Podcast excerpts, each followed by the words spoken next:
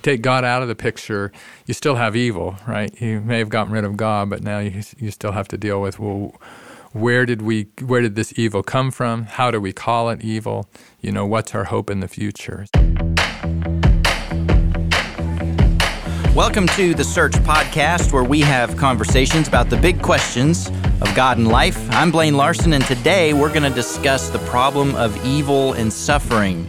My guest is Dr. John Hopper. John earned his bachelor's degree from Trinity University, a master's in education science from the University of Houston. That will really help you to discuss evil and suffering today, John. A master's degree in transformational leadership from Bethel University, and his doctor of ministry degree from Biola. University out in California. And currently, John uh, works with Search down in Houston. John, thank you for joining us today. Oh, it's great to be with you today, Blaine. So this is the big topic. This might be the biggest topic. The, in my experience, and even in my own life, this is the reason that I've seen many uh, people reject God.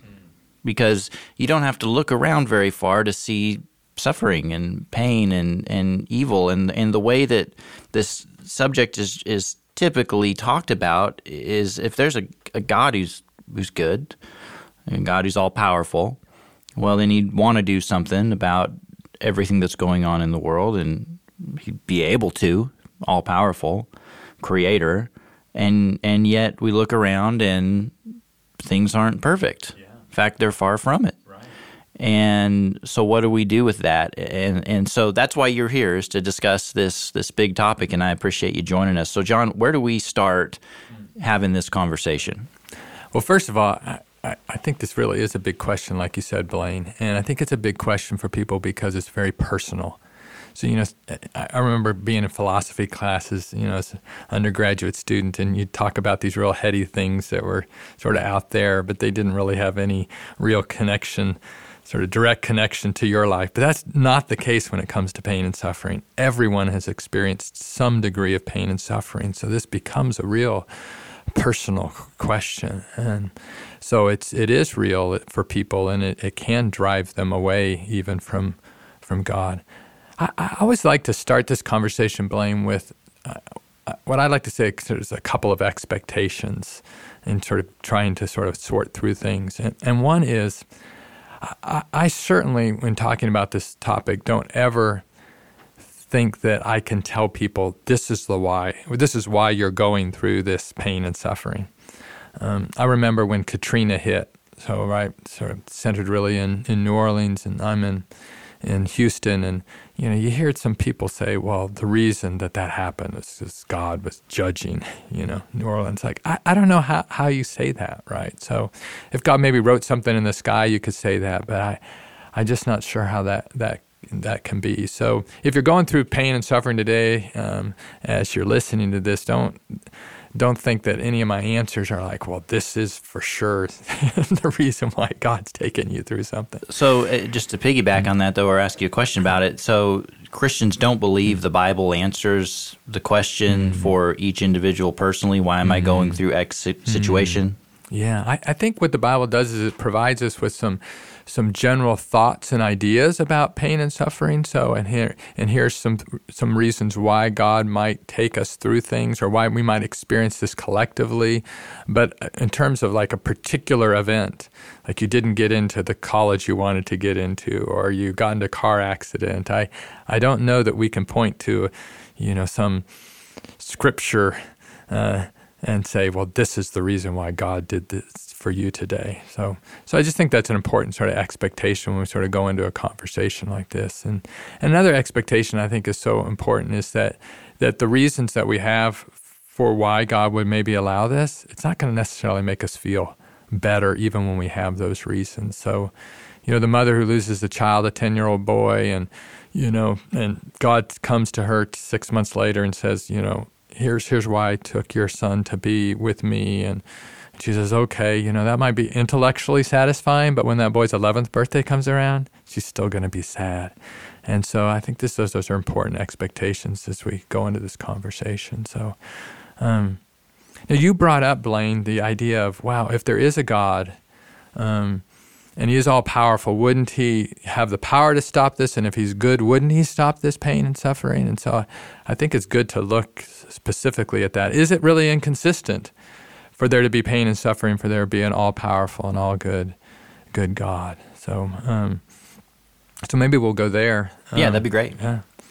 Um, so I, I think uh, they're not as incompatible as um, we would think. The idea of a, a all powerful and good God and evil and suffering. So, um, so the picture I like to think of is if I'm a parent and I'm taking in my child to get a vaccination.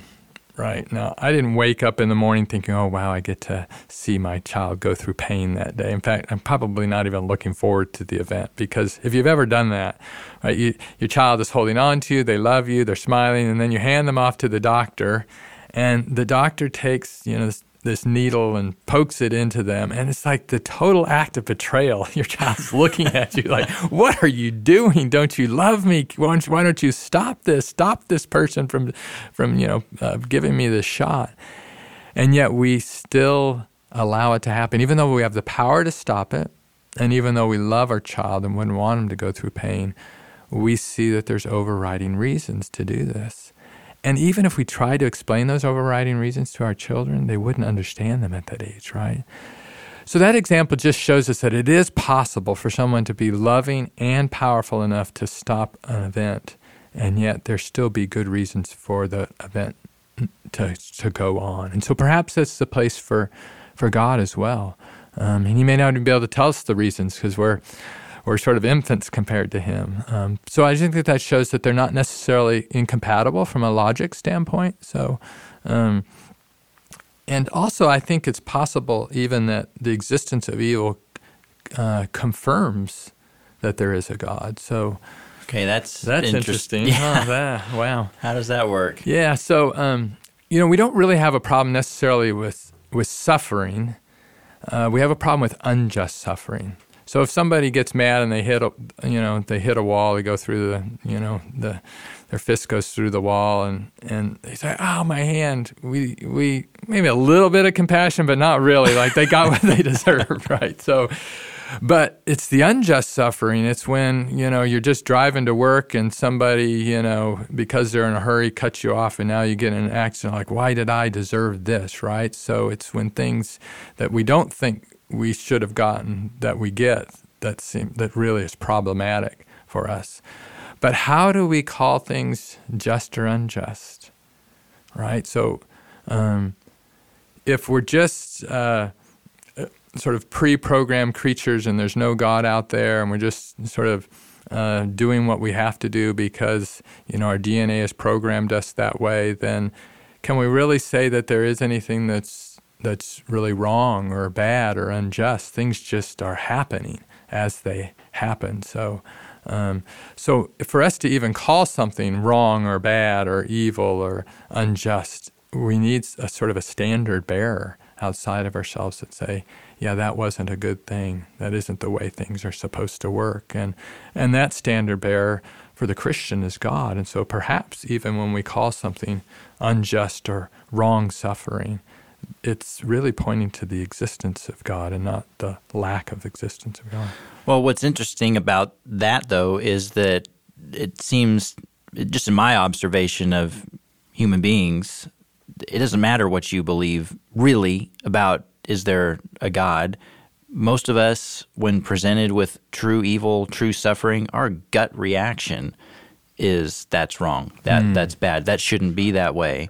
When we're not you know processing mm. it a certain way yeah. or we're just reacting viscerally and mm-hmm. and so there's something in us that seems to go I mean, things shouldn't be this way that's right exactly okay. so okay so what are some of the potential mm. reasons i know you're not saying yeah, right. these are the reasons right. we're just mm-hmm. okay how could how could this all fit together why yeah. could why would god potentially mm. allow evil and, and suffering that's right well, I think sort of one of the biggest reasons would be um, he he wanted real relationship with us. So, um, real relationship requires for us to be able to sort of freely give to people. So, um, if if you have a robot in your home and that robot does what you want it to do because it's been programmed to do what you want it to do, um, you don't necessarily feel any sort of love or real relationship with that that that robot. Um, but you do feel differently if your um, you know your spouse or your child or they sort of freely uh, reject you or freely um, do something sort of loving towards you. So because there's a free will that's involved there, right? So so God, if He wanted a real relationship with us, needed to make us so that we could freely respond to Him and sort of show our love to Him. But with that, right, He's also has to give us the possibility that we don't love Him and we reject Him. Um, otherwise, it's not free to begin with, right? It's coerced or pre programmed. And so, some of the evil in the world, not all of the evil in the world, can sort of go back to just moral choices that we make, sort of these free um, choices we have to reject God or to to trust Him and, and rely upon Him. Yeah, uh, man. So are are we saying here too that um, free, so free will causes things like car accidents, mm. and free will causes things like cancer, mm. And, or right, help me. Right, right. I mean, I. Yeah, so car accidents could be you could go to sort of moral choices, right? Somebody's in a hurry and so they are being impatient and so they cut in front of you and that causes an accident. So that's sort of someone's sort of free will choice to do that, right? And we're feeling the ramifications of that. But something like cancer is different than that, right? So it's a, um, it's in sort of philosophical talk. It's it's a it's a natural evil as opposed to a moral evil that that comes about. Okay. Um, and I think when we sort of talk about that, um, and this this sort of applies to both moral evils or natural evils, is why so why would God uh, uh, allow those things to happen? And one of the answers to that would be that that God is allowing this sort of suffering to go on to to perhaps alert us to the fact that something isn't right in the world. So if we were to sort of go through life and we had no suffering uh, and yet that our path was leading us to a very wrong end because we were never alerted along the way that something is not right. Um, and God just sort of let that go on and never alerted us at all. He wouldn't be very loving if we ended up in this really bad place. But if along the way He were to put in things that sort of alerted us to the fact that, you know, something's not right in this world. So maybe I need to look to Him. So uh, things turn turn out good in the end, then then we would say that God is actually even loving for allowing these things to happen. So, you know, one of the examples I like to use is is that of someone who has leprosy. And if you've ever seen a picture of somebody who who sort of has advanced leprosy, oftentimes they're missing appendages, um, fingers and toes, and maybe even more than that, because uh, leprosy isn't just a skin disease; it's a nerve disease. And so the people who have it, they quit feeling. They don't they don't know they burn themselves, they don't know they bump their toe in the middle of the night or they cut themselves. And because they can't feel, they they aren't alerted to the fact that something's bad has gone on with them. So they don't attend to it and then they get um, you know, diseases that, that set in, infections that set in, and eventually they have to have things uh, amputated. That's not a good thing. You'd say for the, the leper, the best thing would be that they could feel the pain and the suffering so that they would uh, uh, take care of, of what needs to be attended to and then be made well. And so I think perhaps God allows these things in our world so that we would attend to um, sort of a deeper problem that we might have. So even if we're going off track and not wanting God, let's say, that's why you're saying that maybe there's evil because we've chosen uh, differently than what God would like. Mm-hmm. Even in our so choosing that which is not good, He's allowing suffering because He still loves us, mm-hmm. because He still is trying to get our attention. That's right. Even though in some way we've said no thanks mm-hmm. to Him. That's right. That's right. Yeah.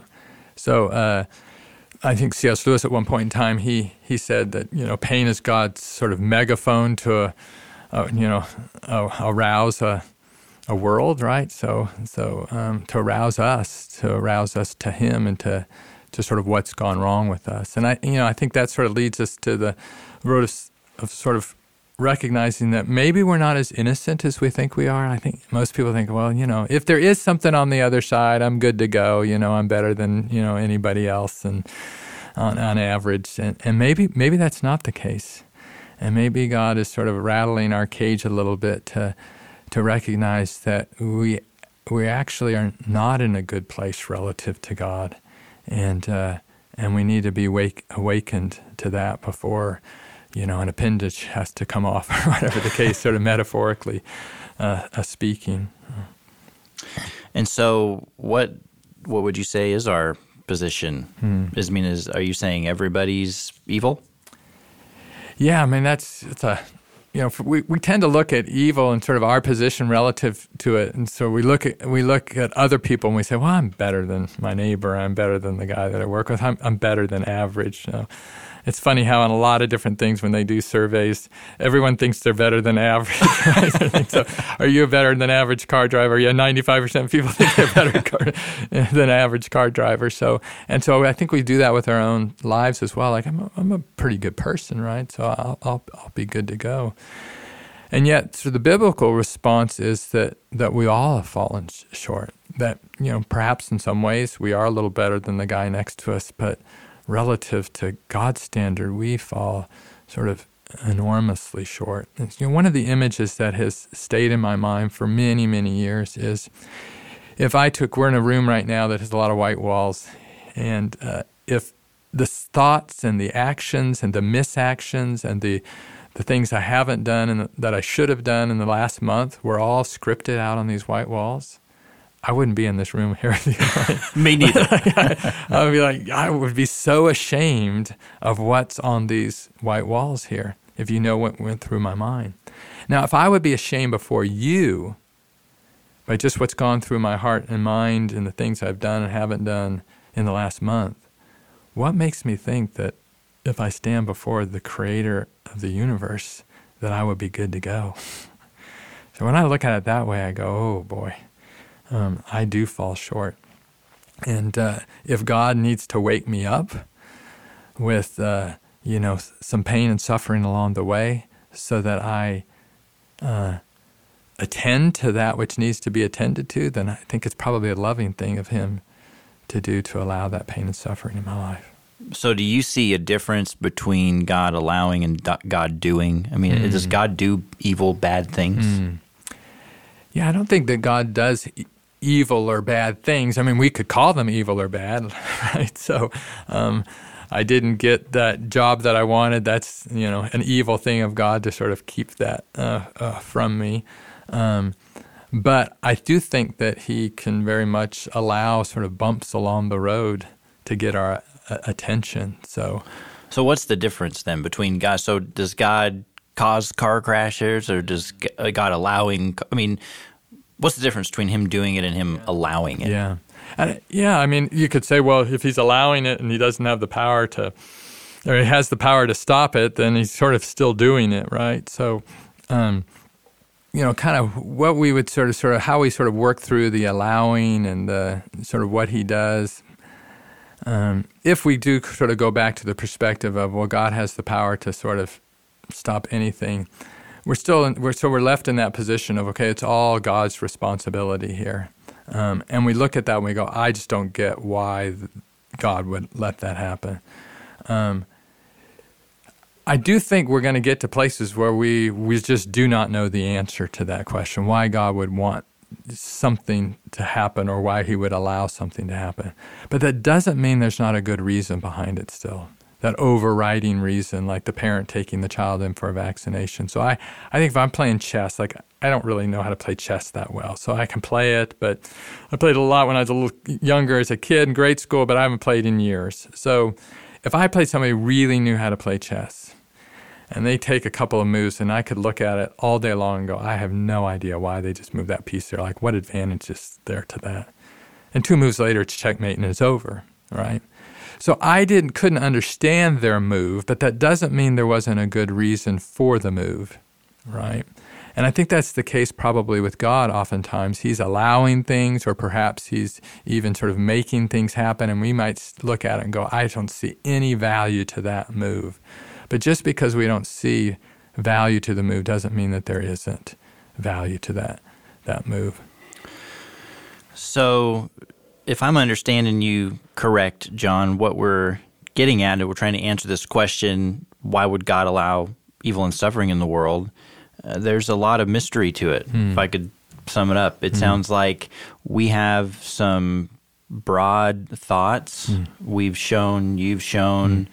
It's not illogical that God is good and loving and powerful mm. and so mm. forth, and evil and suffering exist. But yet, that doesn't answer really the question. You've thrown out some potential mm.